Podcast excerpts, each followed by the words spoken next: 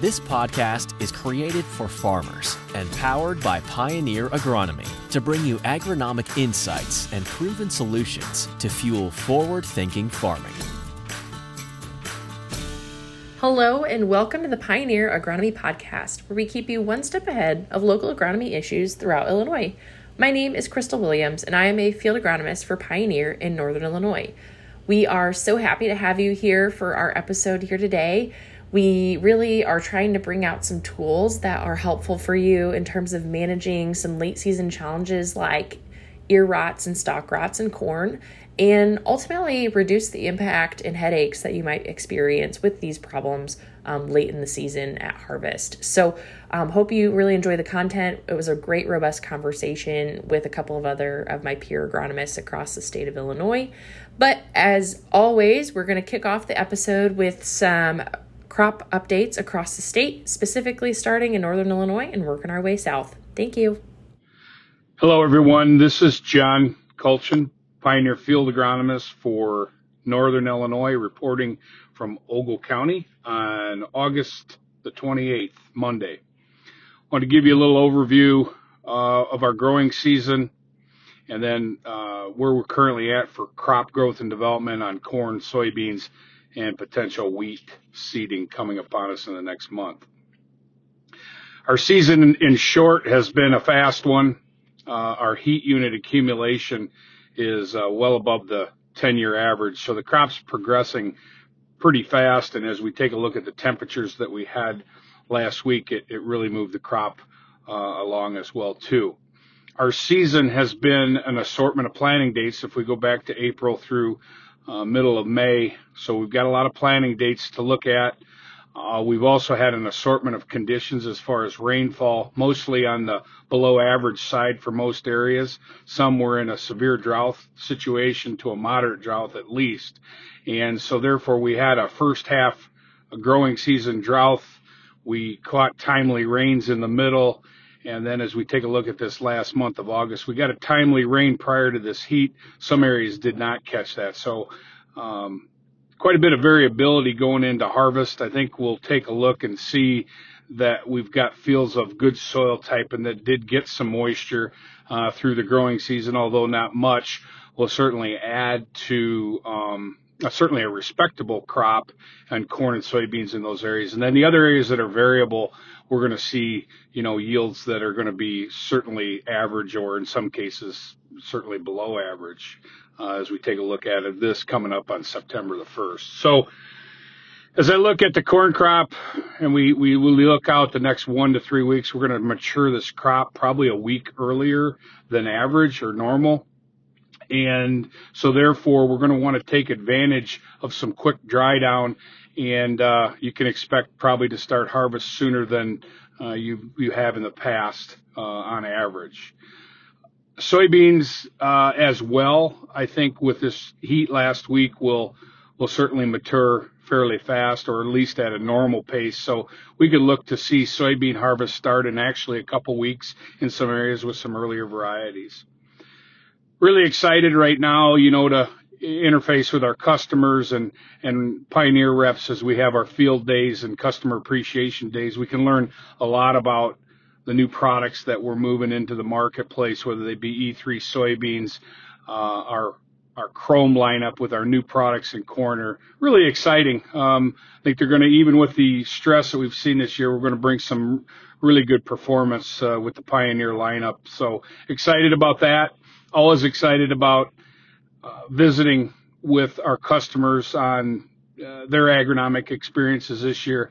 And finally, as we take a look at harvest, we want to make sure that we're safe. Uh, we also want to be looking at observations and as we make decisions for 2024 and, and certainly beyond. So next one to three weeks are going to mature this crop. Harvest is probably going to come faster than normal and we'll hope for good harvest weather uh, to get this crop out and and uh, call it a wraps on an, uh, this growing season. So we'll see and uh, be safe. Thank you. Hello, everybody. This is Brad Mason, the Pioneer Field Agronomist in Western Illinois. As we wrap up August here, I wanted to provide a quick crop update of what we're seeing across the area here. As we look at corn, we're starting to see the heat and some of the drought effects here over the last couple months really start to take effect as this heat stress has really came in and we've started to see anthracnose top dieback, fusarium stalk rots really take hold in these cornfields and start to see stalk quality really degrade. Uh, it's an unfortunate thing going on in the fields, but I am encouraging everybody I can to go out and look at fields, especially when you're seeing the flag leaf or tassel dead as you drive around or scout. Start checking stalk quality as we get closer and closer to harvest here in the coming weeks. As we look at beans, we're starting to see white mold in the northwest area, south of the Quad Cities, there start to show up, as well as SDS. And, and some of these diseases are, you know, very sporadic in fields, but we also can find some fields that are a little bit heavier infested. So I'm just encouraging folks to get out and take a look at crops so that way we can better plan for harvest and hopefully have a, a successful and safe one. Hi, this is Dave Kane, field agronomist out of uh, Central Illinois, uh, giving you a report here at the end of August. Um, as we're at this point in the growing season, uh, the finish line is most certainly in sight for a handful of cornfield that's already there, as there's been just a, uh, a few operations that have just started nosing into some of the crop. With that said, the the extreme heat that we had uh, a week or so ago um, really kind of uh, finished off uh, the corn crop in, in many of the places and other places it brought it along very quickly. Uh, one of the things that we saw as a result of some of that heat and was likely a result of uh, some of the weather effects we had earlier in the season is some symptomology of uh, various uh, uh, stalk rots and crown rots uh, type symptoms. We're seeing things like anthracnose top dieback starting, as well as some places of uh, stalk rots and crown rots, more than likely a fusarium crown rot. Um, some of these are happening in uh, in the same field where we've got multiple uh, symptoms of all these sorts of things. With that said, my point is is that uh, uh, it'll be very important to check out these fields and evaluate them and evaluate what sort of uh, harvest uh,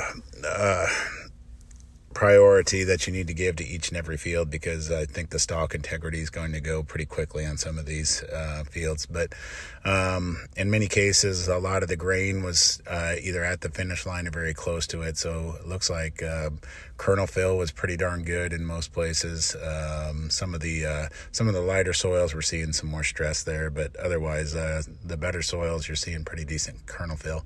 Soybean, uh, the early maturities that were planted early are starting to turn, but other other than that, we got a little while on soybeans. And that's the uh, Central Illinois update. This is Pioneer Field agronomist Scott Eversgerd from Southern Illinois with kind of an agronomy bi monthly update. So here we sit uh, coming into the first few days of September here at the end of the week, and corn crops really, like most areas, come along pretty quickly here in the last uh, 10 days with the heat we had a week ago. Um, a lot of guys chopping silage. We're kind of dragging our feet a touch on the front side. You know, silage was a little wet. Um, but now, you know, after last week, silage dried fast, and you know these guys are trying to catch up as moistures have fallen extremely fast in the silage, and kind of seeing the same thing happening in the grain fields. Uh, most of it, probably the, some of the driest stuff we have so far is you know reached black layer a few days ago. So we're talking in the low 30s right now maybe a few fields getting into the upper 20s um, but don't expect a ton of activity here uh, very shortly. You know maybe as we move into next week look at some guys starting in the high 20s on corn harvest. From a soybean standpoint you know we, we plant a lot of different maturities here in southern illinois all the way from some late group twos all the way through, you know, late fours to a few group fives. So some of those group twos now, uh, you know, turning in this part of the world, getting getting a pretty good yellow cast to them. Even some of our mid group threes that were planted, you know, into April, mid April, first of May, are starting to lose that dark green color and you know we'll be maturing here by the by the end of September and be ready to cut by the third fourth week of September. So things moving along uh, fairly quickly here in Southern Illinois. It looks like you know we had some pop up showers there last Saturday as we had slight chances of rain, especially as we move south into areas you know south of Perry County. So we're talking Murphysboro, Carbondale, and south. Uh, there's some pretty significant rainfall fell last Saturday. Other areas had much less, you know, looking at maybe just a quarter inch, two tenths, three tenths type deal. So not a ton of moisture. Uh, the forecast looking forward, not a lot of moisture in the forecast. So looks like this crop is going to speed along pretty quickly with the, the, the 90 degree temps coming back, looking like starting Sunday, uh, moving into Labor Day weekend, uh, coming with some higher temps again. So as far as Southern Illinois, uh, that's about it for now. Take care. On today's podcast episode, we are going to discuss some timely late season things to keep an eye out for when you're scouting your fields or preparing for harvest and whatnot, um, and really ultimately protecting some of that corn crop integrity. But um, we're going to be talking about ear molds and stalk rots. So, on today's podcast episode, we have myself, Crystal Williams from Northern Illinois, and Matt Montgomery from West Central Central Illinois and Scott Eversgerd, agronomist from Southern Illinois. Thank you guys for joining us here today. So, talking a little bit before this podcast episode, it sounds like we're starting to see actually some ear molds pop up in parts of the state. So, um, would you guys mind sharing what you're seeing and um, just some considerations with that? Sure. So as we think about you know the, the southern part of the state, um, we did have some pretty uh, it's pretty significant earworm feeding in, in quite a few areas this summer. You know, so if you think about earworms in themselves, you know, kind of the big thing what they do is they really they open up the end of that ear, right? So whether it's they're working on the husk or you know damaging a few kernels there on the tip, but the big issue there is just opening that ear up to potential pathogens that are going to come in there. And I guess that's that's kind of what we're seeing right now as we look at some of those damaged areas. You know, I'm, I'm seeing you know, some, uh, I, I guess, not only from that, you're definitely seeing some of the penicillium coming on the tips of the ears, uh, seeing some trichoderma coming in on, on some ears, uh, finding a little bit of diplodia, not a ton of diplodia, but finding a little bit of that. And of course, uh, you know, the starburst kernels of the fusarium, some of that's showing up. So, you know, quite a few things going on out there. I guess with all of that said, I'm not seeing anything at really just earth shattering levels. You, know, you can find a lot of those things in the field, but I haven't seen anything yet that, that should cause us any issues as we come to harvest. But definitely, definitely some stuff to be aware of. Yeah, I, I think I'm pretty much an echo of what what Scott said. Um, I, I, don't know if we had quite the same level of earworm feeding that Scott's talking about, but uh, you can see the the trichoderma, you can see the penicillium, you can see a of diplodia, maybe just a little bit of the starburst that he was talking about from Fusarium. Um, I, I wouldn't say that we're at some kind of epidemic level, but it's pretty much that typical, almost, I guess, Scott, Crystal, what's become standard tail end of the season story about right. some ear rots appearing. So as I think about um, ear rots popping up, um, a couple of things that I wanted to kind of pick your brains on is um, you know, what are like kind of trigger factors? Uh, what's your any two cents or on that? I think that that insect component, that insect feeding component, is an interesting part of this story, and I'm sure Scott will jump in here and talk about it just a little bit. But we've been on a multi-year trend, I would think, Scott, of of really seeing earworm feeding, feeding uptick. You know, it, it seems to me like, especially in Midwest, uh, Midwest, in Central Illinois, um, you know, back in the day, starting out in the career, you know, talking about earworms or ear feeders was more of a side note. You'd find some, but it does feel like we've been on a multi-year trend of that kind of upticking and becoming just a little bit more severe. Yeah, I would agree with that. It, you know, so typically, you know, we always thought it was, it was your later planted stuff that was always going to be the most susceptible to earworms and, you know, that, that greener, lusher stuff later in the season. And, and, and we still see that, but at the same time, I, I agree. We're seeing pressure in earlier planted um, hybrids and, and, planting dates that maybe 20 years ago we didn't necessarily see the type of feeding in we're seeing today. So definitely seeing some shifts there. Um, but again, you know, there's there's weather patterns involved, and of course the whole timing concern when moth flights are and everything else. But um, definitely definitely seeing some shift and changes over over what we were at 10, 20 years ago. So for listeners, if you're hearing all these different terms or kind of wondering like how do I identify I did find something in my field, what is it? How do I know? Um, a couple of things is so diplodia is more of that pinkish white colory look um, kind of looks like cotton a little bit uh, we already kind of talked about the star um, or the little bursts of fusarium where they're just randomized areas of the plant um, but typically a little bit more of that whiter color that we experience um, oh yes matt Oh, oh, I just was going to say the Diplodia one. I always think of as like a white paste almost.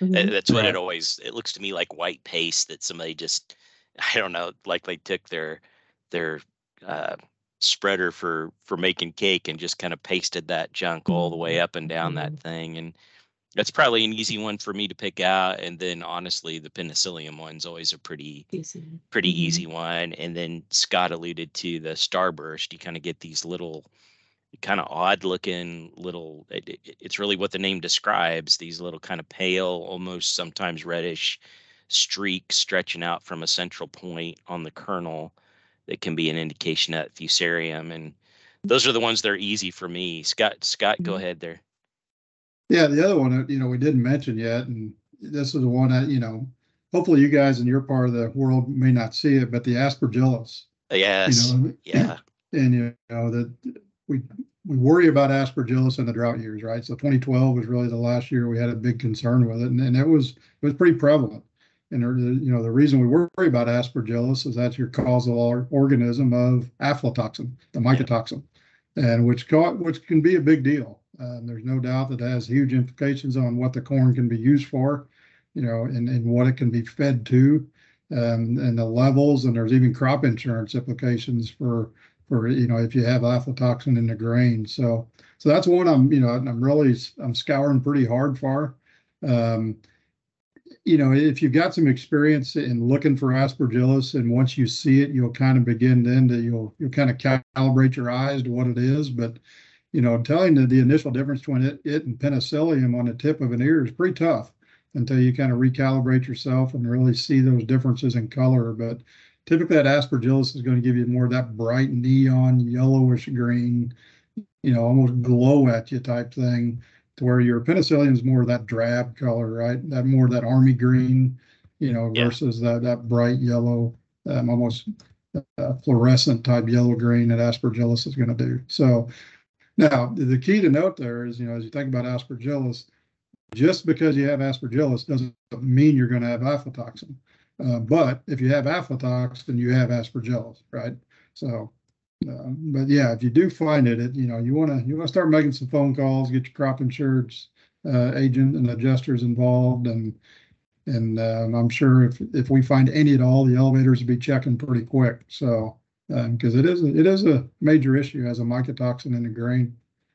It's kind of the the dividing line you know there's a sharp dividing line between that and all the other ear molds that we're talking about. All the other ear molds are docks you know at the right. elevator this one's rejection you know if you have it and and you got aflatoxin popping up it's rejection and isn't that one scott isn't that one crystal that's kind of the the blue light thing they used to do right where they'd run that across kernels and they kind of kind of shine a little bit to also yeah. kind of point out that that was present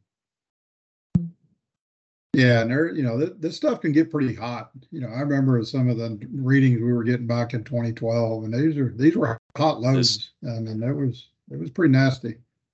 There were real questions that year about what you were going to do. You know, what, what do I do with this grain? What are my options? You know, it, it, I, I don't want to dwell on aspergillus because hopefully we don't find a lot of it, but it is, you know, I, I had, a, I think it was in 2012, was walking quite a bit of uh, corn with one of our, uh, Bill Dolezal. I don't know if you remember, you guys remember him. He was one of our research fellows, actually, a, you know, just a great, uh, great pathologist when it comes to corn diseases. And when we, when we would find aspergillus, that was the one disease that he would actually get out of the field, wash his hands, and do a, a pretty good thorough cleaning mm-hmm. uh, because there's been evidence stated that it actually has some carcinogenic effects. Aspergillus does. Um, so it's, it's a pretty nasty little wow. deal. So, mm-hmm. yeah. Even from um, on that point too, definitely a huge no-no in terms of um, going to livestock feeding or anything like that. Um, growing up on a beef feed lot, I know that was one always big topic that I would talk with my dad about in terms of, um, you know, like Matt, you just shared, you know, there's a hard red line there Yeah. um, across the board in terms of um, want to keep that out of our livestock for sure. Um, And the the other Mm. unfortunate thing about all these ear rots too, and this kind of feeds in with just disease in general, is the really unfortunate thing about disease, be it foliar disease or stalk disease or ear rots, there's just no after the fact solutions. You know, there's nothing we're going to spray on a field once this stuff develops to get rid of it. It's really going to much, much more be management and thinking about what we're doing at harvest time, what we're doing for grain bin storage, all that kind of stuff that really comes in. There, there's nothing we're going to do to tame this down once it happens. All the work to kind of tame that down is largely dependent upon nature and then um, maybe somewhat some management that comes just ahead of that. And I think it's important to know too, that even, you know, a lot of fields that had fungicide applications, you know, there, there's not a lot of direct activity of fungicides on That's these right. ear rots. You know, there could potentially be some indirect effects, right? Keeping that plant much more healthy, maybe it fends it off a little Yeah. better type thing. But as far as a direct effect, our, our fungicide applications will have very little effect on these, these ear molds. Mhm. One thing that, um, from a management perspective, as we're kind of like tiptoeing into that topic a little bit, is um, really the only thing um, for some of these is looking at your hybrid ratings on them. Um, and otherwise, I feel like a lot of this is more so environment driven and um, management from that point forward. That's it. Kind of gets to be a little bit of a tougher point of the year at this point as we find things out in the field. Is um, even as we talk about like stalk rots here shortly um, you know, there's not really anything we can do at this point, you know, in September, essentially. What you can do at this point forward, um, when you discover these, um, besides timing or moving your harvest schedule around a little bit. Just shooting us a question over to Scott. I mean, Scott, you you live in a part of the world that's probably even a little bit more intense, probably on the ear feeding side of things than what I am. Have you seen a move because of some of these ear rot concerns to more traits that that have provide ear protection? Um, you know, that are doing that in your part of the world, or has that become part of the equation, or or is it still rare enough that yeah, there's a little bit of that happening, but it's it's not really become a primary focus. Yeah, I agree. So I think, you know, the big one there is the, the mirror one six two trait, right? The leptra trait. And that, and so we're, we'll, we'll bring that into as many hybrids as we can. Um, obviously, you know, I think what we've learned about the leptra trait from a breeding standpoint, it's a pretty mean trait to work with. You know, you can, you can see some pretty, uh, some, some pretty rough effects. It seems to have an effect on ear height in our genetic packages and pushing, moving ear height around, pushing it up you know, so so obviously we test all that in, impact. We're looking at all these versions, but yeah, when we can get a, a Leptra version of a hybrid and it's a good conversion, yeah, that's definitely something we'll we'll take a look at. I don't know that we need a complete lineup of all Leptra products, um, but it is definitely nice to have a couple of them in the lineup spread across maturity to to give us some options when we know we're going into some of these uh, historically pretty high earworm areas. We're probably just a little bit more toe in the water when it comes to the comes to those leptra ta- traits here in in central. What what about you, Crystal? I mean, do you guys tap Yes. those pretty hard, or do you what do you do? Yeah, so um, you know, after Scott started to say that, I realized I was kind of biting my tongue a little bit on when I said basically all you can really do is look at the scores on hybrids a little bit. But yeah, really from um, those leptra traits, not really much of a presence, um, or very, very little, if any, um, at all in Northern Illinois.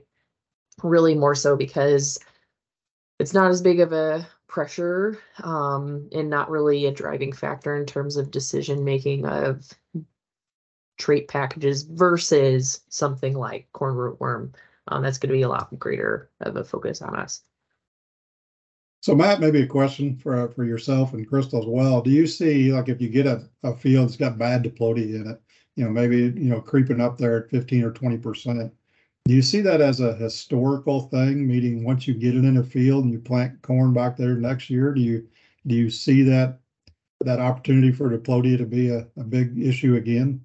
I, I think there is a little bit of something to that. Um, and I'm thinking back, Scott, to, to some of the real spikes that happened with diplodia, like back in the oh like like around 07 08 right we had some real diplodia spikes in the countryside where it went crazy and you could tell that thing was building up over time i mean i can remember and you probably remember this scott there would be fields i'd go out to and those kernels rolling into the hopper they literally were black they were right. fruiting out you know black kernels rolling in there and that did not happen in a single year's year's time you know there was some kind of buildup that was happening. Yes, we had conducive conditions, but that level of outbreak of diplodia, yes, there might have been some susceptible hybrids there, but you could tell that that issue had kind of built up a little bit over time. I don't know if that's what you were kind of kind of asking there, Scott, if I was getting close to what you were asking or not.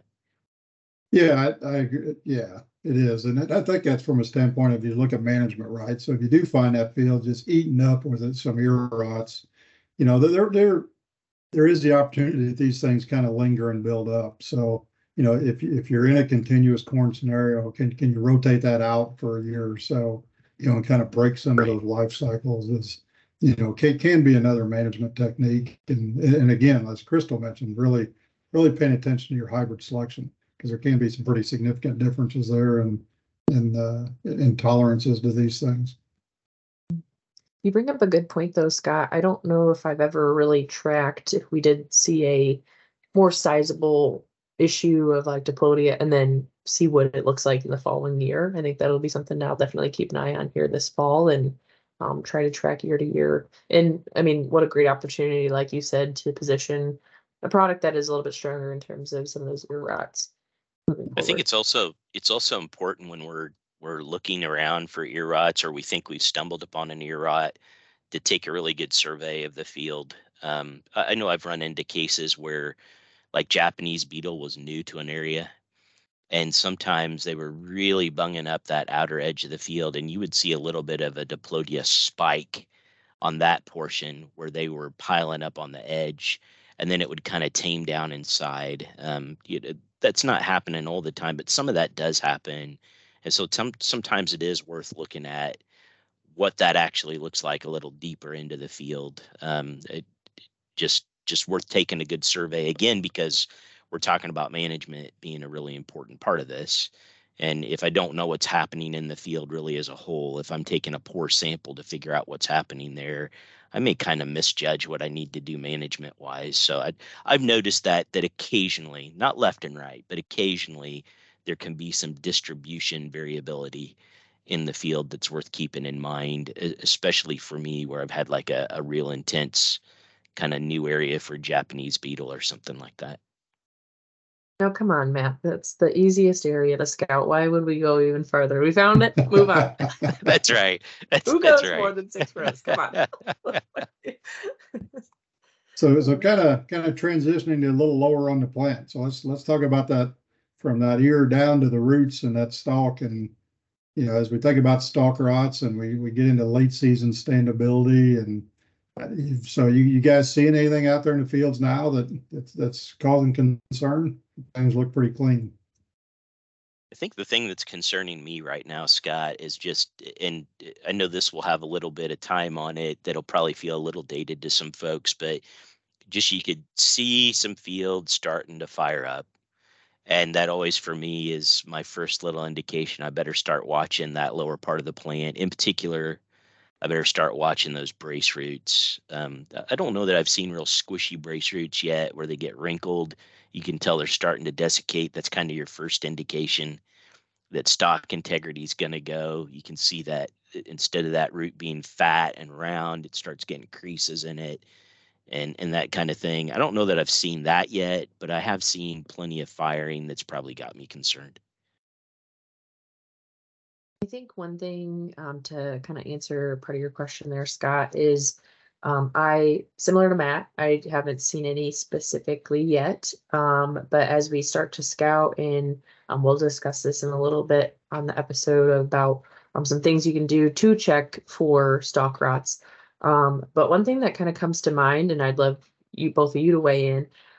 Is as we saw a pretty dry early end of our season, um, caught some moisture here in July, and um, August has been pretty decent or favorable for us. But I think about um, a nutrient like potassium that really drives standability um, or stalk strength and the interaction of that with a water molecule and dependence in terms of how that plant intercepts it really needs that water to be able to bring it up into the plant. And so when we were dry for such a long period of time, it's not like I'm seeing potassium deficiency right and left throughout a field. Um, maybe in some field environments I am, but it kind of makes you wonder what position are we going into a harvest season and um, what shape and condition are those stalks going to end up in? A lot of nutrient stress you're kind of driving at there, Crystal, that can yeah. even, you know, kind of like my point too about the firing, those kind of things predispose a plant or start to take a plant down the road of uh, stalk cannibalization, which can precipitate into to issues with stalk rot. I should qualify just a little bit, Scott, that there are eh, beyond beyond firing. You know, we do have uh, some anthracnose top dieback occurring in the area. Um, I think Dave Kane, my colleague, he sent out some notes about noticing some plants going, you know, just kind of ghosting out just a little bit. Um, probably some indications of some rot there.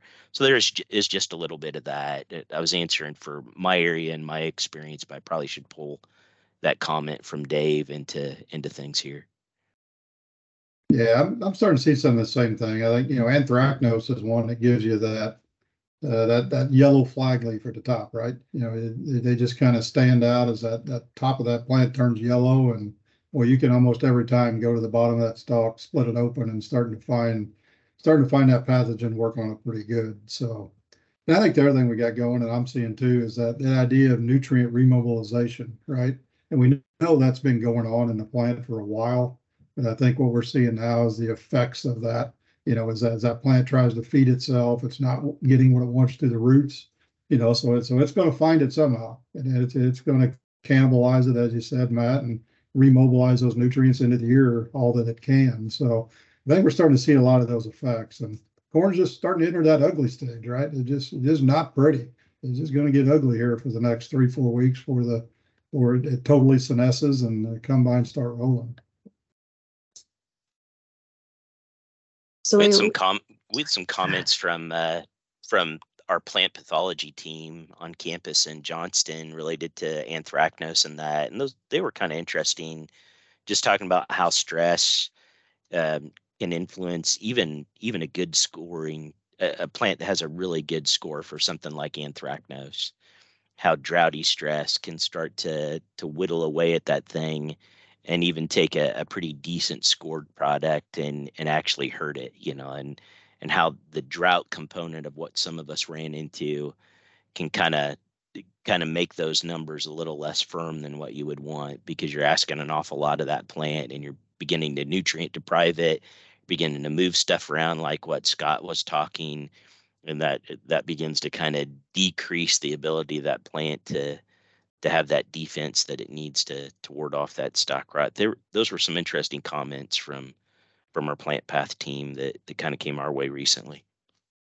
I think that really ties in in other previous episodes um, of our podcast that we've talked about as a group that um, you think of like a healthy plant um you know a corn plant can't really tell you obviously yeah. like unlike your children where they don't feel so good and then they get sick um but you know as a plant goes unhealthy or stressed or deficient on nutrients really that opens up the floodgates in terms of disease to creep in and issues to kind of fall in throughout the end of the season so um trying to prevent any stress from happening obviously that's not how farming works. Um, we can't control the uncontrollables in terms of weather and different things like that, but um, really brings up a good point um, and some of the stuff that we've talked about in the past.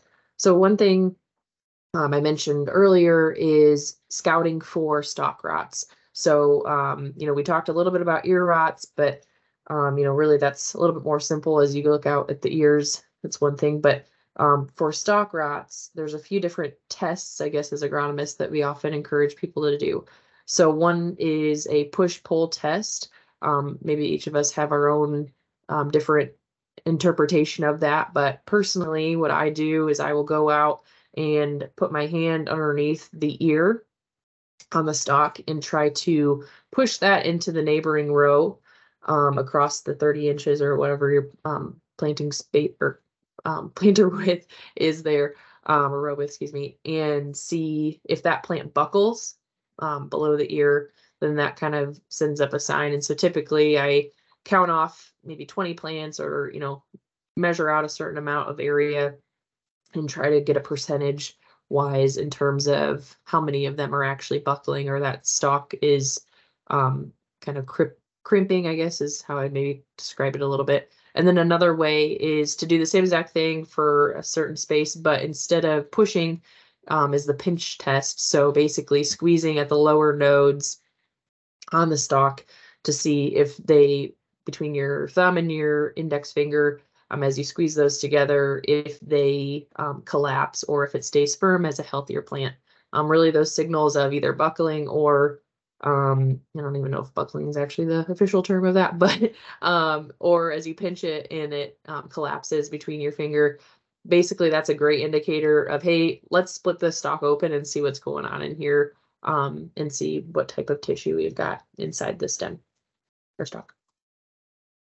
Yeah, great, great advice, Crystal. And I, and I do a lot of the same thing. Um, and, and even as you're creating those, you know, doing those pinch tests at the bottom, just or just stripping those bottom leaves off and getting that leaf sheath off and getting down to where you see nothing but that rind or that stalk. And you know, really inspecting that to seeing if you're getting, you know, you're, you're getting in lesions developing on the outside of that stalk. Is it clean? It's going to give you some evidence of maybe what's going on as well.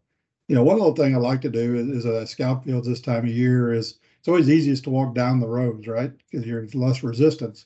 But I, I, tend to make myself walk across the rows, across the field. And what you're doing is every time you're stepping through a row and you're dividing that row to step through it with your hands, you're, you're kind of doing that push test, right? So as you're walking crossways across there and you're dividing that, that row every step you take, you know, you, you can get a feel for for how a hybrid's doing just as you walk across the field. What's really neat is when you do that on a split planter and you you know you, you can see the hybrid differences and you can you can actually feel that stalk strength as you're as you're walking across that field and feel hybrid differences. So yeah and then when i find an area that i'm i'm finding quite a bit of you know stuff kinking over breaking over as i'm walking through then i'll then i'll stop. I'll, I'll count off 50 plants 100 plants do a little more thorough of a test. Um, but yeah just as a quick guide uh, a quick easy way to do it i just like to walk crossways and kind of bulldoze my way through there. So one of the things that I that I, I, mentioned this just a little bit earlier that I do kind of before we get to this point. Um, sometimes it's at this point. It just depends upon the season that we're running into. But things are kind of wrapping up because of this heat a little bit fast. But I will do what I talked about earlier, um, and I'll kind of encourage people to do that as well. Is you know what good brace roots look like? Get out into the field and start getting down on your hands and knees and looking at those brace roots and start looking for creases and you know a brace root should be pretty much uniform smooth. You shouldn't see any creases in it. You start noticing some creases that's your first indication that things are going to begin to go south and you you might be able to triage fields by looking at some of that even before we get to the point where the push tests really show us um, you know wh- which ones have really really gone on us. You kind of can begin to catch some indications of what kind of a year in general it's it's boning up to be for uh, for stalk rot, for stalk cannibalization, for stalk integrity, and then you can also sometimes begin to triage out those fields. Wow, this one is showing a lot of creases. Those brace roots are getting pretty spongy. Um, this one's going to go. Uh, you know, even if you aren't seeing those push tests do anything yet, sometimes that can be a be a, a uh, early call out that you're going to have problems. Um, just wanted to ask this question here real quick.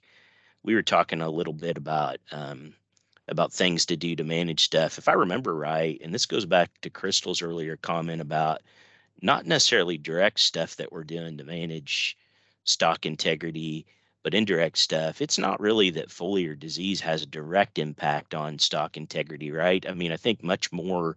It, you guys correct me if I'm wrong, but it's much more the maintenance of plant health and foliar integrity is helping us kind of ward off some of that stuff that slides into a stalk rot issue.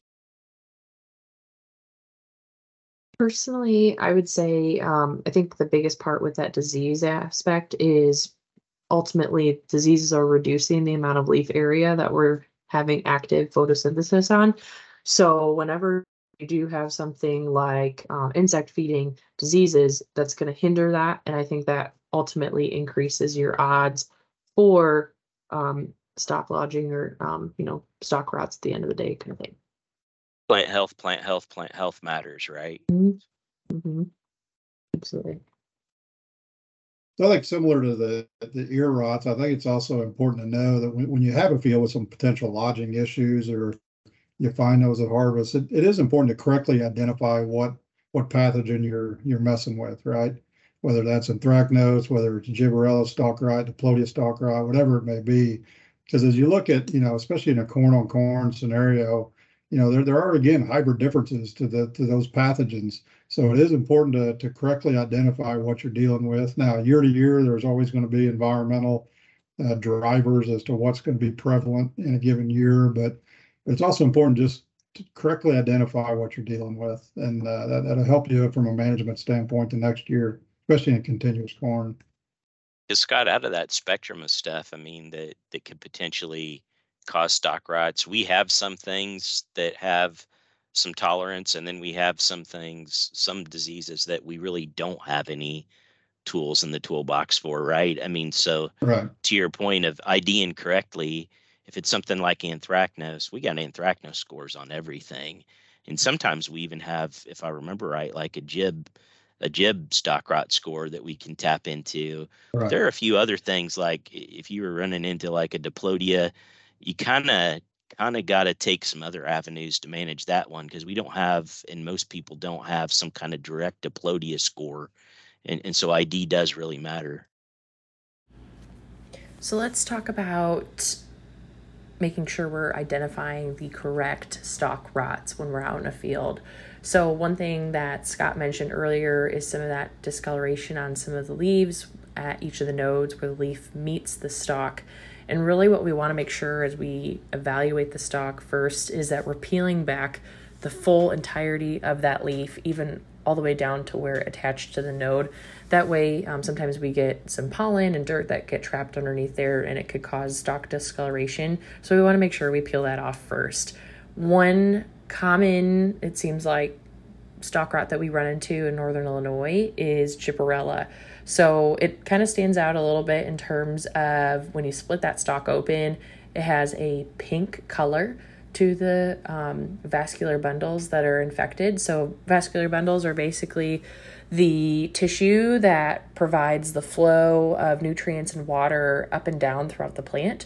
And so, when um, you split up in that stalk, it kind of looks like stringy, long lines um, throughout the stalk. And so, those are what we're talking about here being infected. Um, for anthracnose, we typically see um, more of a black spot at the node, and that is kind of an indicator that we have something going on inside the stalk.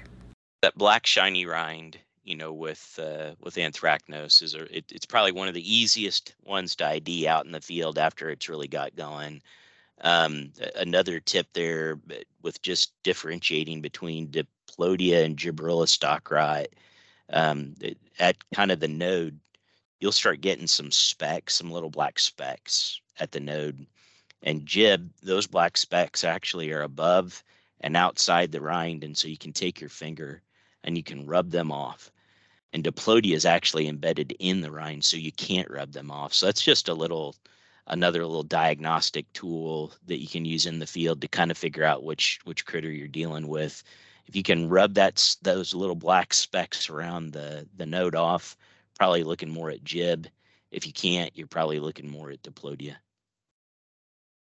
Any like indicators for something like fusarium that you would make a call out on?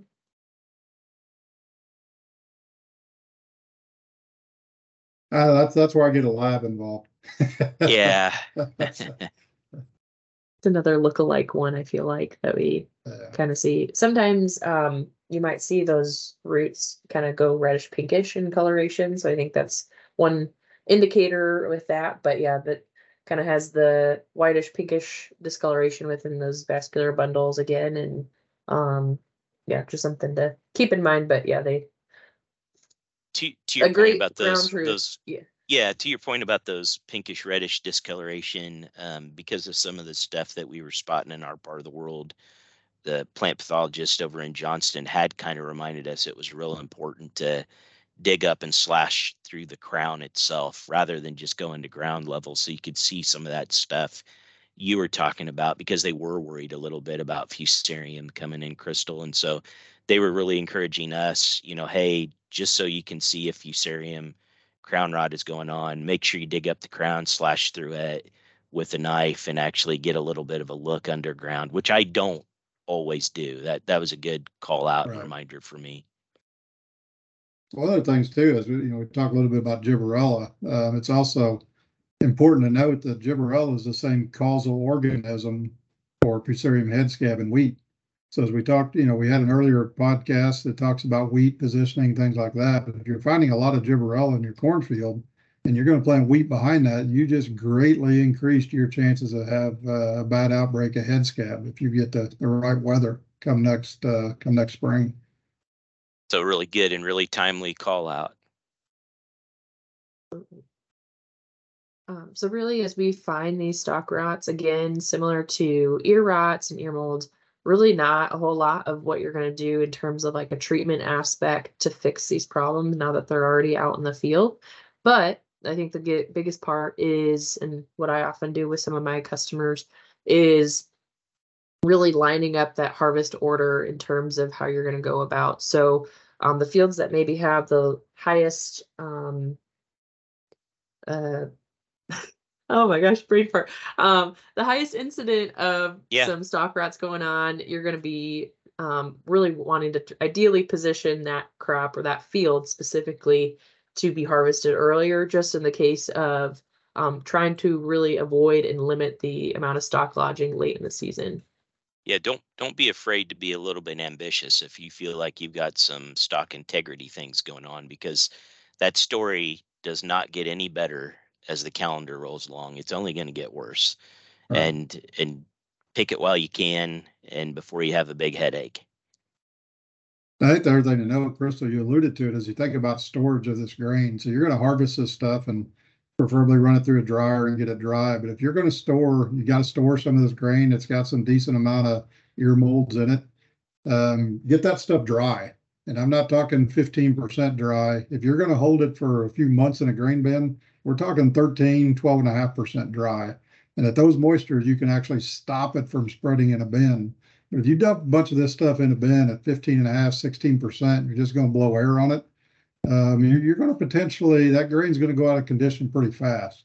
You know, it, uh, those molds can definitely spread kernel to kernel with inside that, inside that bin. So get it dry, get it really dry if, if you're planning on storing it. Best case scenario, if you get a lot of damage, is get rid of it. Get Uh, rid just of it. Try not to even store it. you got a bunch of atomized starch in there and that stuff's just going to go gangbusters on growing on Yeah. that stuff in the bin Mhm. So, I think as um, you know, we talk about harvest timing, whether it be ear rots or stalk rots. Um, I often, whenever I do make some recommendations of, hey, maybe position this is it a little bit earlier harvest field, and this one, you know, can wait a little bit.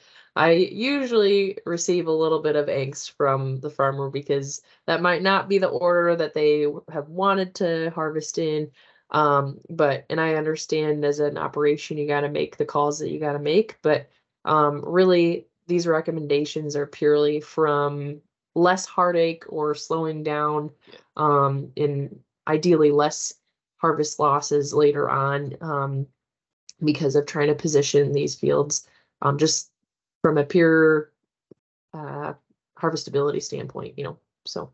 Yeah i, I you know th- there is a certain amount of angst when you have to tell somebody i think this one needs to be picked first and this one second um, but boy that level of angst goes through the roof and to the moon when you're trying to figure out how you mess with a, a field that's in such bad shape that it keeps plugging up the combine head and you're pulling up root balls, and uh, you don't want to get to that point. You know, it's mm-hmm. it, it, the little bit of headache of triaging out how you're going to harvest.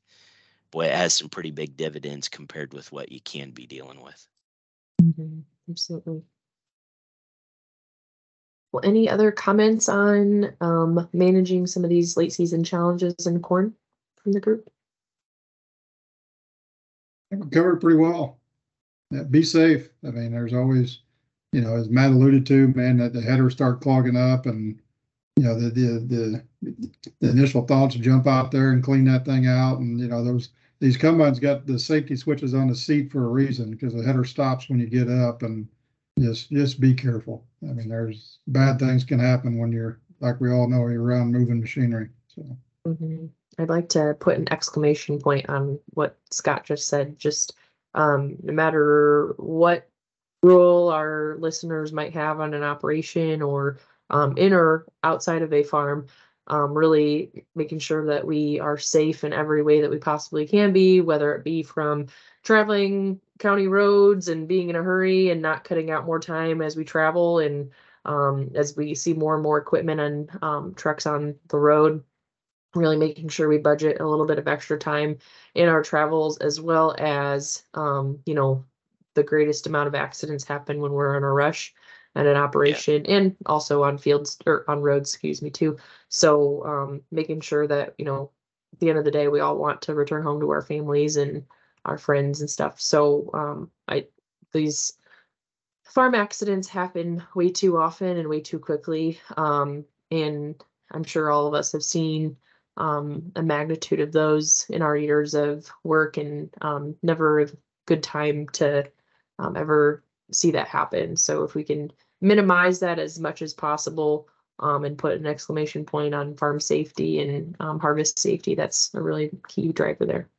And all of us have done the stuff that in the rearview mirror you go, oh boy, that was really a, a really bad, bad, bad move all of us have been there, right? And have mm-hmm. known just by the grace of God, we haven't got caught mm-hmm. in a mm-hmm. bad way. So, absolutely, absolutely. Well, thank you for listening today. This has been the Pioneer Agronomy Podcast, where we keep you one step ahead of local agronomy issues throughout Illinois. Thank you, and we'll catch you next time. Thank you for listening to this episode from the Pioneer Agronomy Team. Be sure to visit pioneer.com backslash podcasts to access additional episodes and learn more about our extensive on farm data and innovative digital tools that are fueling forward thinking farming.